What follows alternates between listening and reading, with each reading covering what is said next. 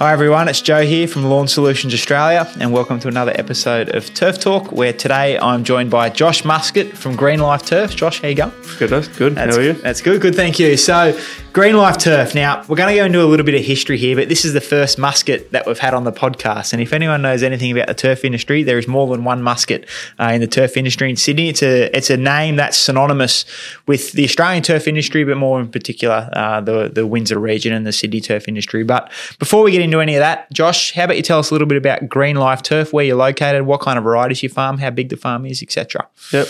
Um, yeah, so Green Life Turf, we're located in the Hawkesbury, the Hawkesbury region, uh, Windsor.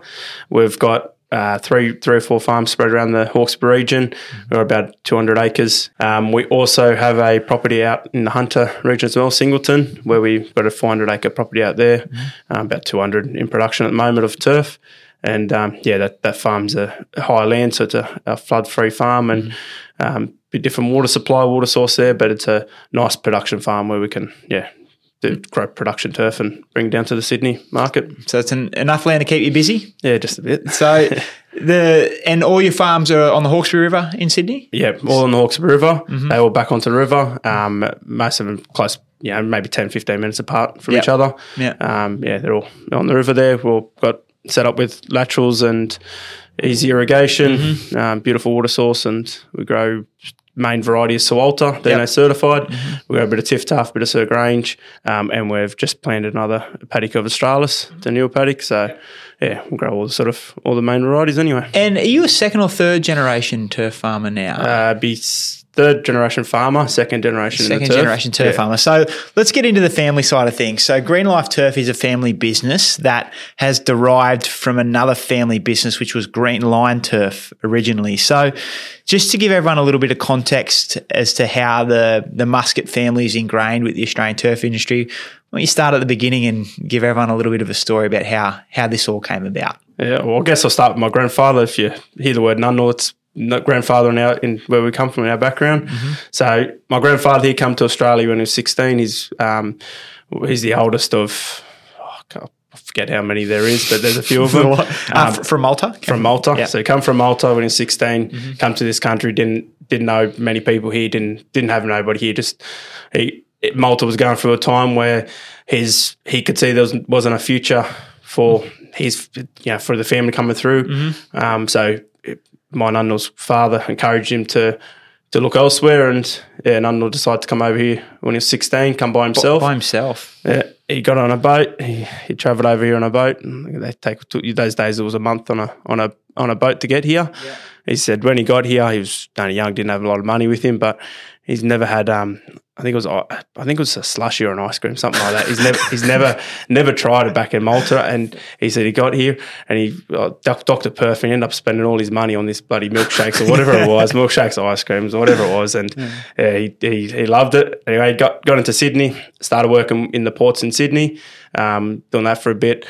Always had a, had farming background back in Malta. There were market gardens back in Malta, so farming was in his blood, in his history, and yeah, he used to see the market garden trucks going to the markets in the morning, and he said that's what I want to do, and that's what I want to be. So yeah, a couple of years went by. He um, purchased his first property with a, another mate in um, Kellyville at the time, um, and that's where that's where it all started. So they started market gardening, growing veggies uh, for the markets, and one at the time his then three brothers. He brought his three brothers over to Australia, and they all moved over. So none had set up the farm, and Yeah.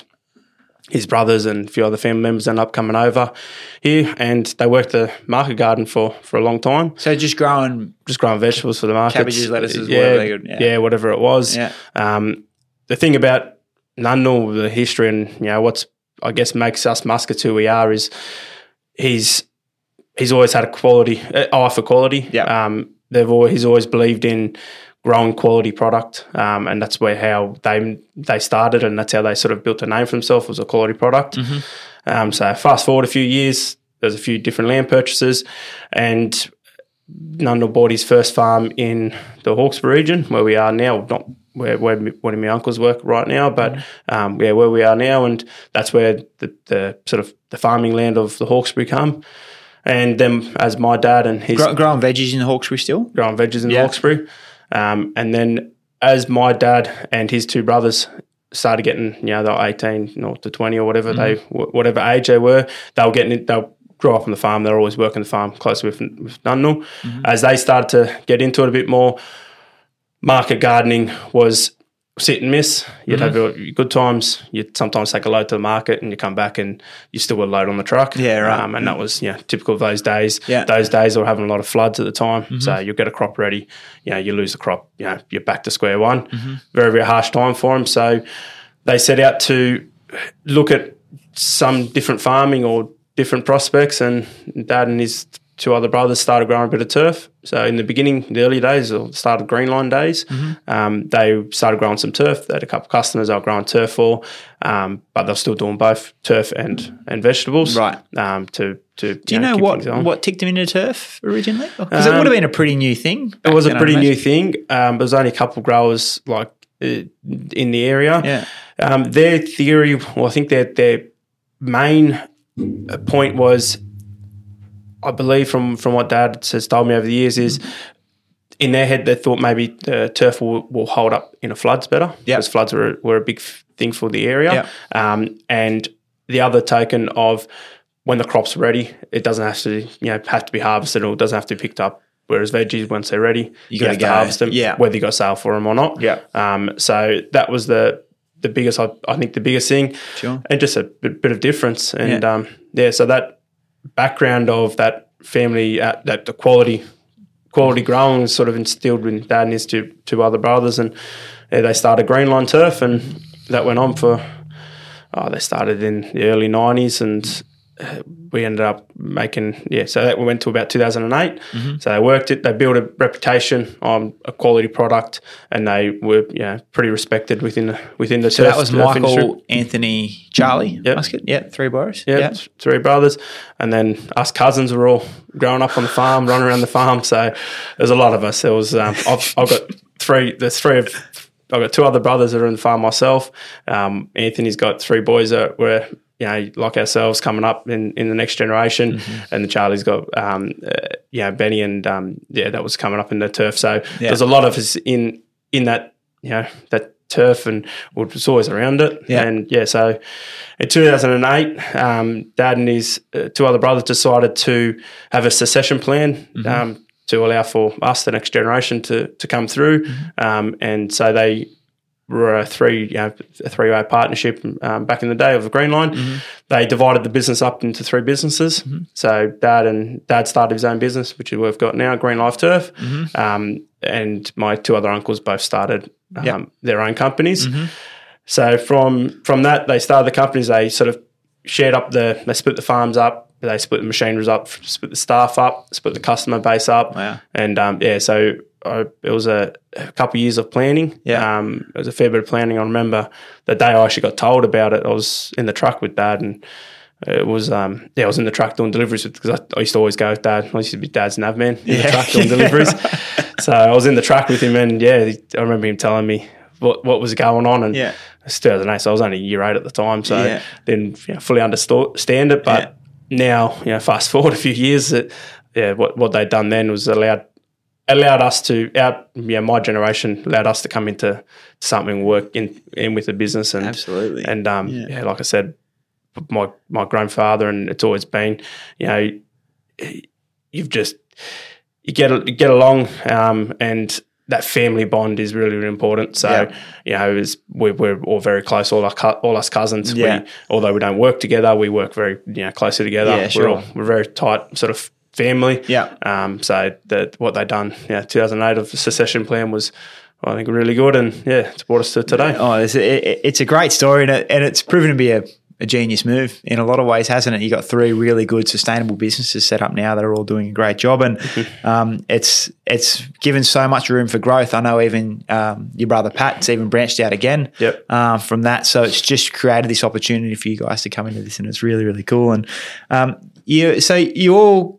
So you're all working different businesses, but you all get together Christmas time and that sort Oh, of thing, don't you? Yeah. Like everyone's, Yeah, we'll- and there's We'll there's Christmas time or Saturday, we'll go down to the pub every now and again. We've done it for a while, but yeah, we do that. and there's great a lot of great grandkids now too, isn't there? So Don't ask me the number. There's a few. There's a few. I was talking to um, uh, one of your cousins the other day, and they had a, a anniversary dinner or something. They booked out, and I think they booked for like seventy five people or something like that, just for immediate That's a family. small event for it's a- small event, for isn't a it? For a Maltese family, but yeah.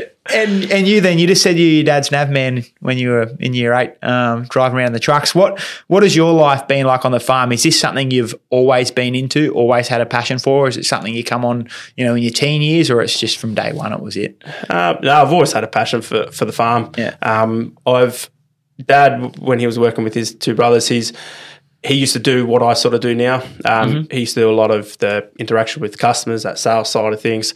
Um, like I said, in the truck. So I was always around that growing up. I, was, I was always listening to him the way he talks on the phone. My phone manner now, what I've picked up, I've you know learned that a lot off off the old man, and Yeah. I've just always been around that, and I've always loved it. And um, yeah, so I I just yeah, I used to love. I just loved everything about the farm. Mm-hmm. I actually.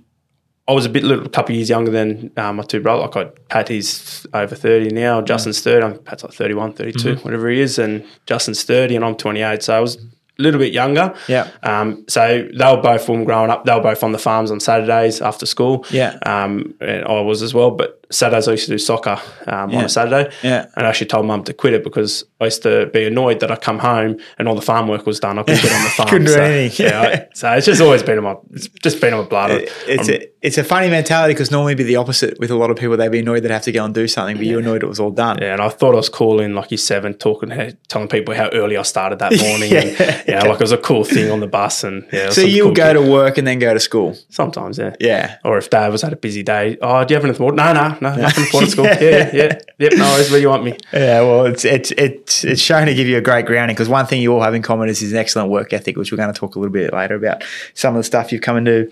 So it's at the moment it's you, your brother Justin, who runs the farm, sort of thing. Yeah, he, he does the farm side of things. Yeah. um, yeah, he does. He does all that. So farm, every- yeah, pretty much farm maintenance of machinery. Yeah. and all that. Um, and yeah, I, I handle pretty much the, office side Yeah. of things. Office, yeah, and the truck driving. I work out logistics. I do most of the sales. Not so much sales, but just talking to different, interacting with different customers, Yeah. and yeah, dealing with our different clients. and Michael and Alexandria, your parents, are they still day to day? Yeah, still day to day. Mum's still in the office every day. She loves it. She's in the accounts and she does all that sort of thing. And dad, he's um he, he we he's got a uh, the property out where he lives. Yeah. Um, got a bit of turf on there, so he, Yeah. we call it his baby now. Yeah, right. So he just he, he's happy to Still working To, still, Yeah. He still works. He still works hard. Yeah. He's- yeah. But he's um he's happy to. Uh, he does looks after that farm up there, and he'll jump in the truck when when he needs to be in the truck, and we'll go back and forth from Singleton if he needs to be. But yeah, he, Yeah. he usually he's usually the one that's setting up farms or getting paddocks Yeah, ready. right. And Yeah. then, like I said, he's looking after his looking after his turf at home, which is which is good. And your older brother Pat was probably the first one of your generation to to go again and branch out on his own. He's Yep. doing his own thing with Musturf. Yep, hundred percent. Yeah, he's doing some great things there, Pat. He's He a, is, yeah, he's a goer as well. He's a he's a go. He's got he's got a lot of ideas, and me and Pat work closely. Like you know, I, I talk to Pat just as much as I talk to Justin every day, so really doesn't feel like he's separate. But Mm-hmm. Yeah. you know, he's, branched off and and do his business. We still have Singleton together. Yeah. the farms um, between us still. Yeah. and that's um, our production farm for both. Both, uh, both the companies, Yeah. Um, so it works really well, and that's why we, yeah we, we interact and do a lot of dealings with Yeah, that. that's and, great. Yeah, so that's and all. single from a production point of view, Singleton compared to Windsor, is there a lot of difference between them? Or Yeah, look, the biggest difference is the land and where it is. Yeah. Um, the Singleton, larger number, beautiful land, uh, but you're out of the flood. yeah,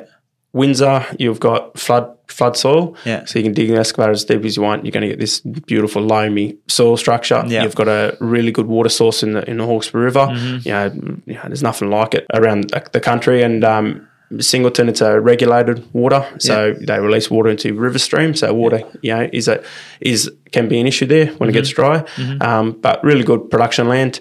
Um, but so.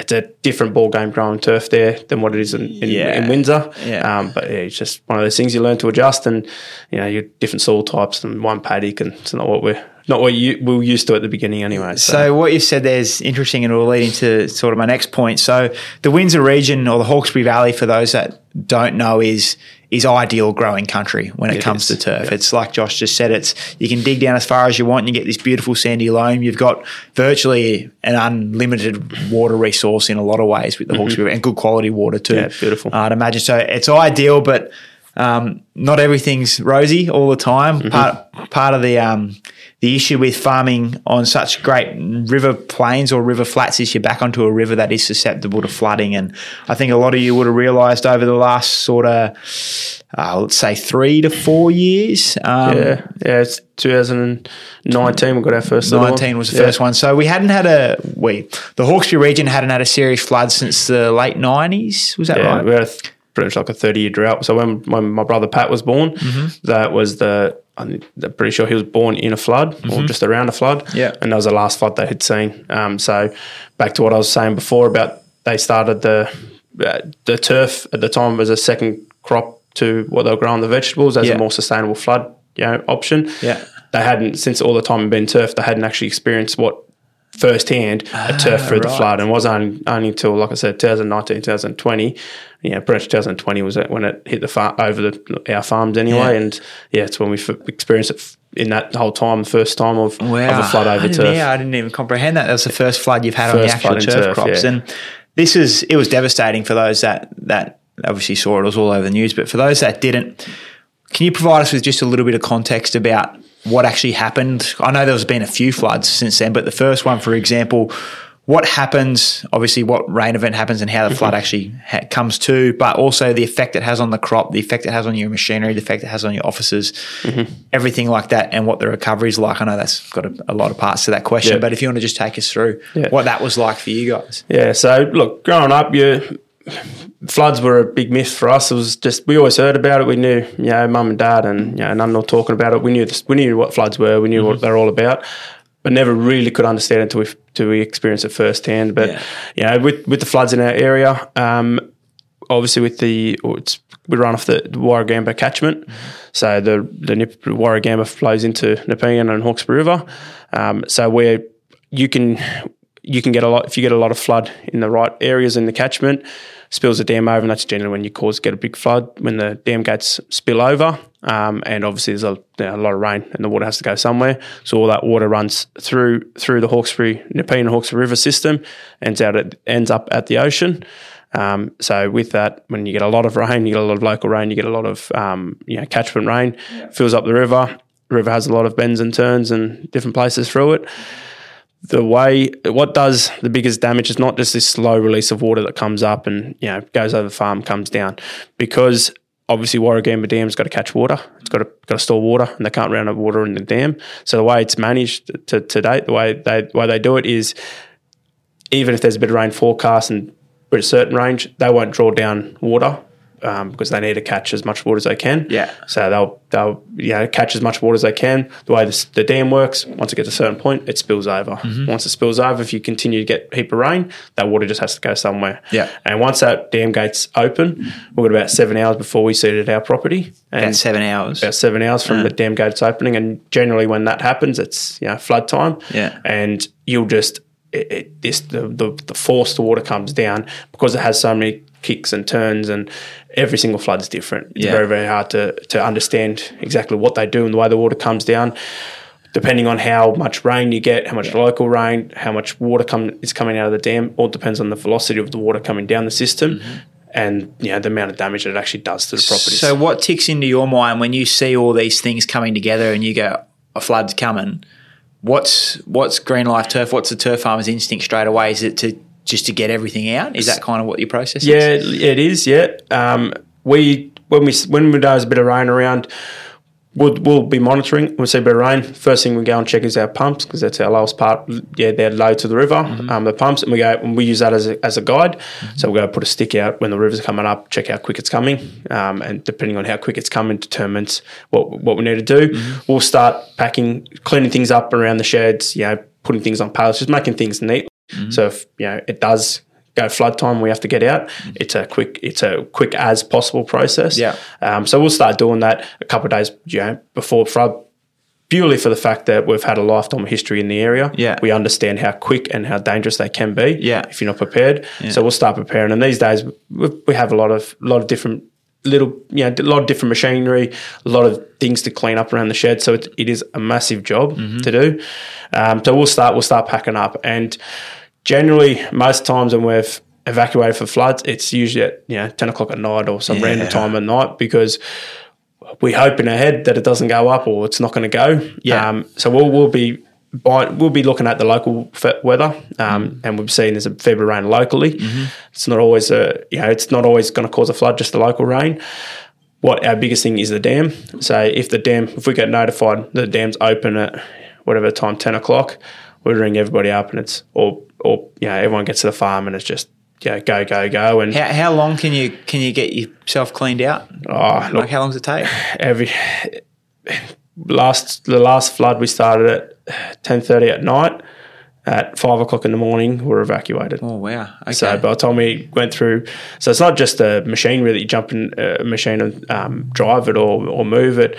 You've got all your fertilizers that's on pallets. That all get stacked onto onto trucks. We've got offices in the flood, so Yeah. the way our office was built, all our furniture rolls out on wheels. Yeah. they get stacked onto a pallet. Yeah. So pretty much the whole office is decked out. It's all concrete. It's all just brick stuff. So after the flood, we can clean it out. Yeah. Um, so all the, the furniture, all the timber stuff that's going to get damaged in, in a in a flood is all then put onto a truck and taken up to high ground. Yeah. That process itself is you know, a lot of work. All the computers, Yeah, everything packed up. Yeah.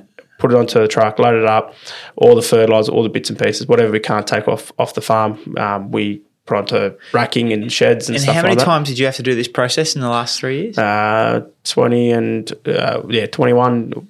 Last two years, it was we done this major pack ups. It was four times. wow. Yeah, four or five times. It's yeah, not just a pack up; it's the putting back in then too afterwards, yeah, isn't it? putting back in and, And, and so the flood comes. So your office, um, a lot of people won't know what your office looks like, but it's a two-story building. The flood came into the top level, didn't yeah, it? the last last flood it didn't come to the top level. It just was about you know 10 mil, 10 mil off the Yeah. off the, the bottom of the. Top So level. we're talking meters of water on top of your paddocks. yeah, so that was um, I think it's about two, two and a half three meters Yeah. of water on, So on top of the farm. Yeah. You go from place to place in boats and jet skis. Yeah, well, I could actually get to the second story on a boat. I jumped into the second story of our office via a boat, jumped over the railing into a boat. Right. So yeah, it's it's Right.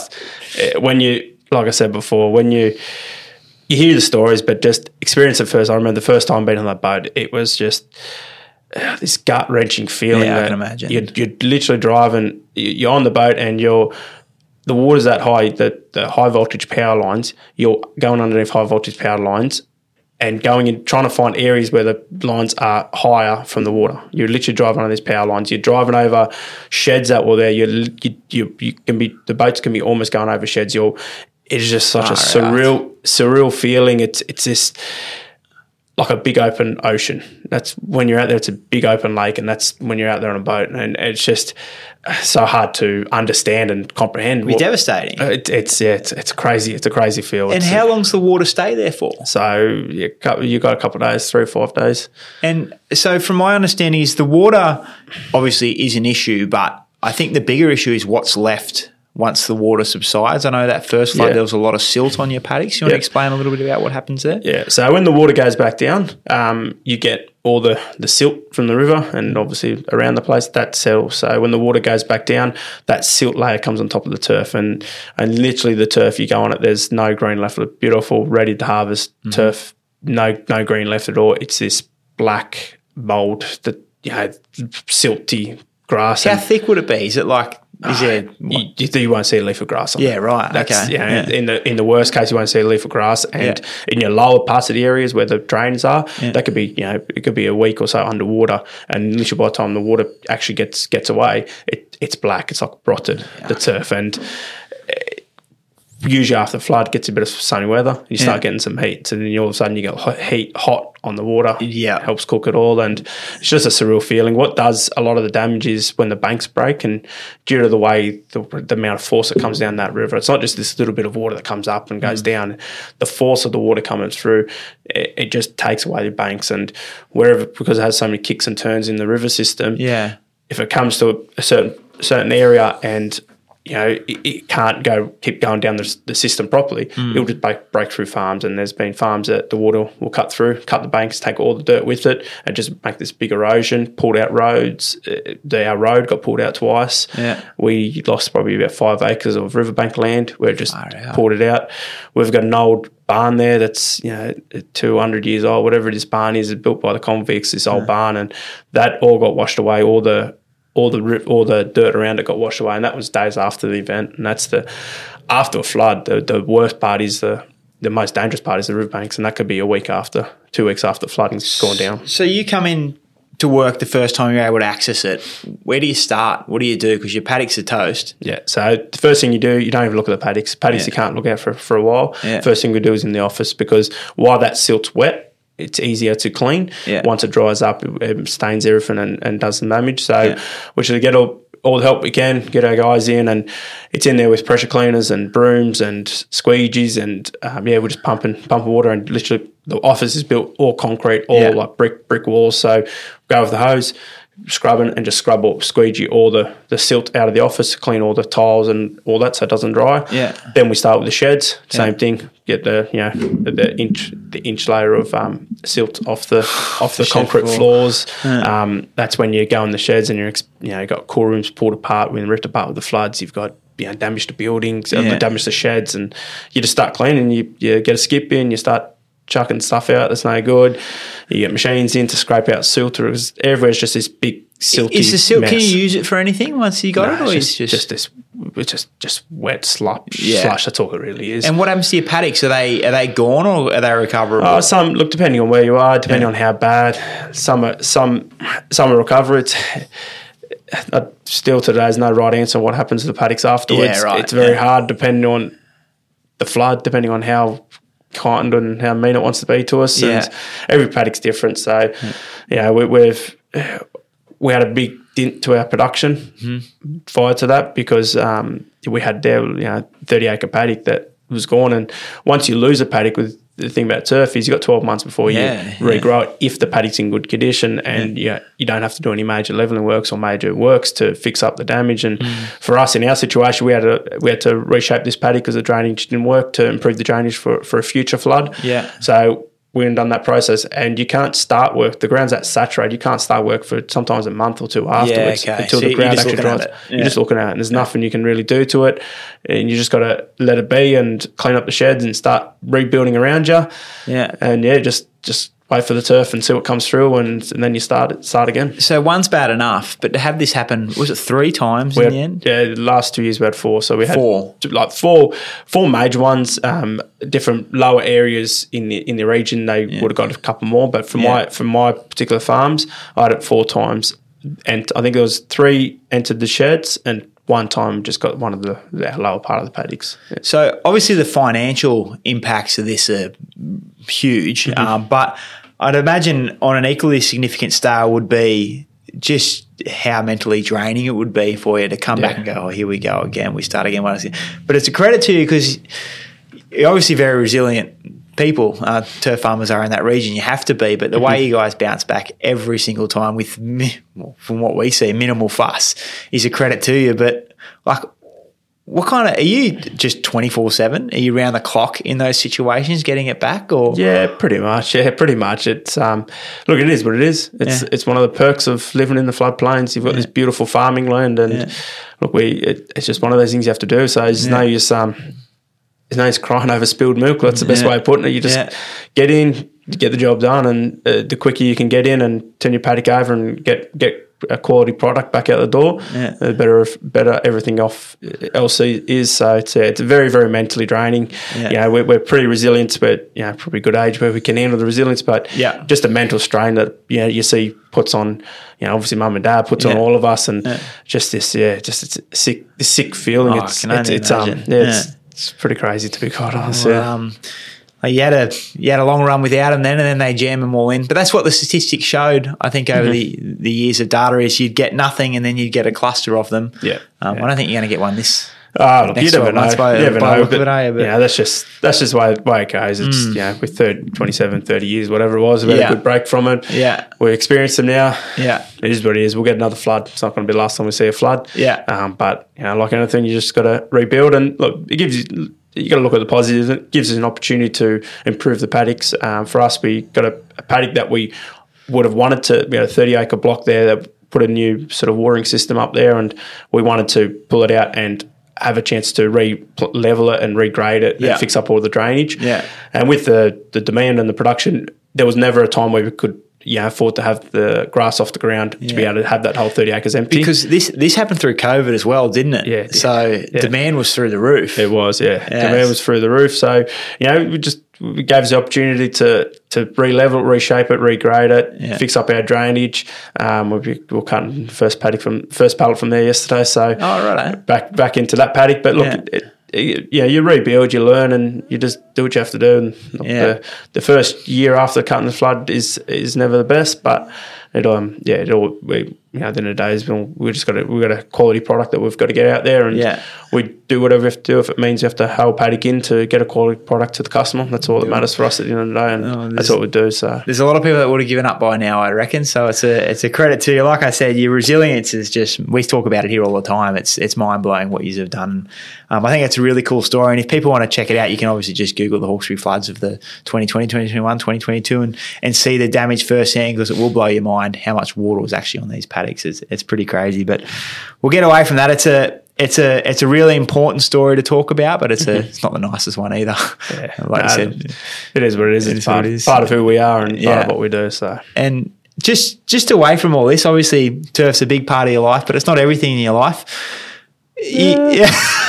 it's questionable. Yeah. Most people that I ask this question to that don't have the last name Muscat saying that, but anyway, no, I'm joking. Um, you got a young family, keeps you busy. Yeah, it keeps me busy. I've got um, a beautiful wife. I've got uh, two boys and a girl. Nice. So yeah, my oldest is uh, he'll be five at the end of the year. Daniel, he's uh, what's he? He's he must be three or four, whatever Yeah, he is. And yeah. Caitlin, she just Three or come- four, whatever it is. Yeah. Caitlin, she's coming on to two, and yeah, she's my little boss baby. That one. Yeah. She's, Do you so- see the same kind of passion that you think you had as a kid with them when they look at it? Uh, look, they're very, very young still. I suppose, yeah. Look, it, if it, it's nothing, nothing I'm going to force on them. Yeah. Um, it's um it's a great family story, and like I said at the start, mu- the Muscat name is entrenched in the Australian turf industry, and you're all such lovely people, hardworking people, and they grow great grass. So. Um, it's a cool story. Green Life Turf, if you want to check them out, you can check them out on socials and also on their website, greenlifeturf.com.au. And if you need turf in the Sydney region, I'd imagine they'd be able to sort you out pretty Yep, good with, sure some, with, with some good quality turf. But um, mate, awesome story. It's a credit to you again what you have done and what you're Thank gone you. through, and, and thanks for sharing it with everyone on here. no, thank you, thank you very much. Cheers. Cheers. That was it. 10 out of 10, Joshua.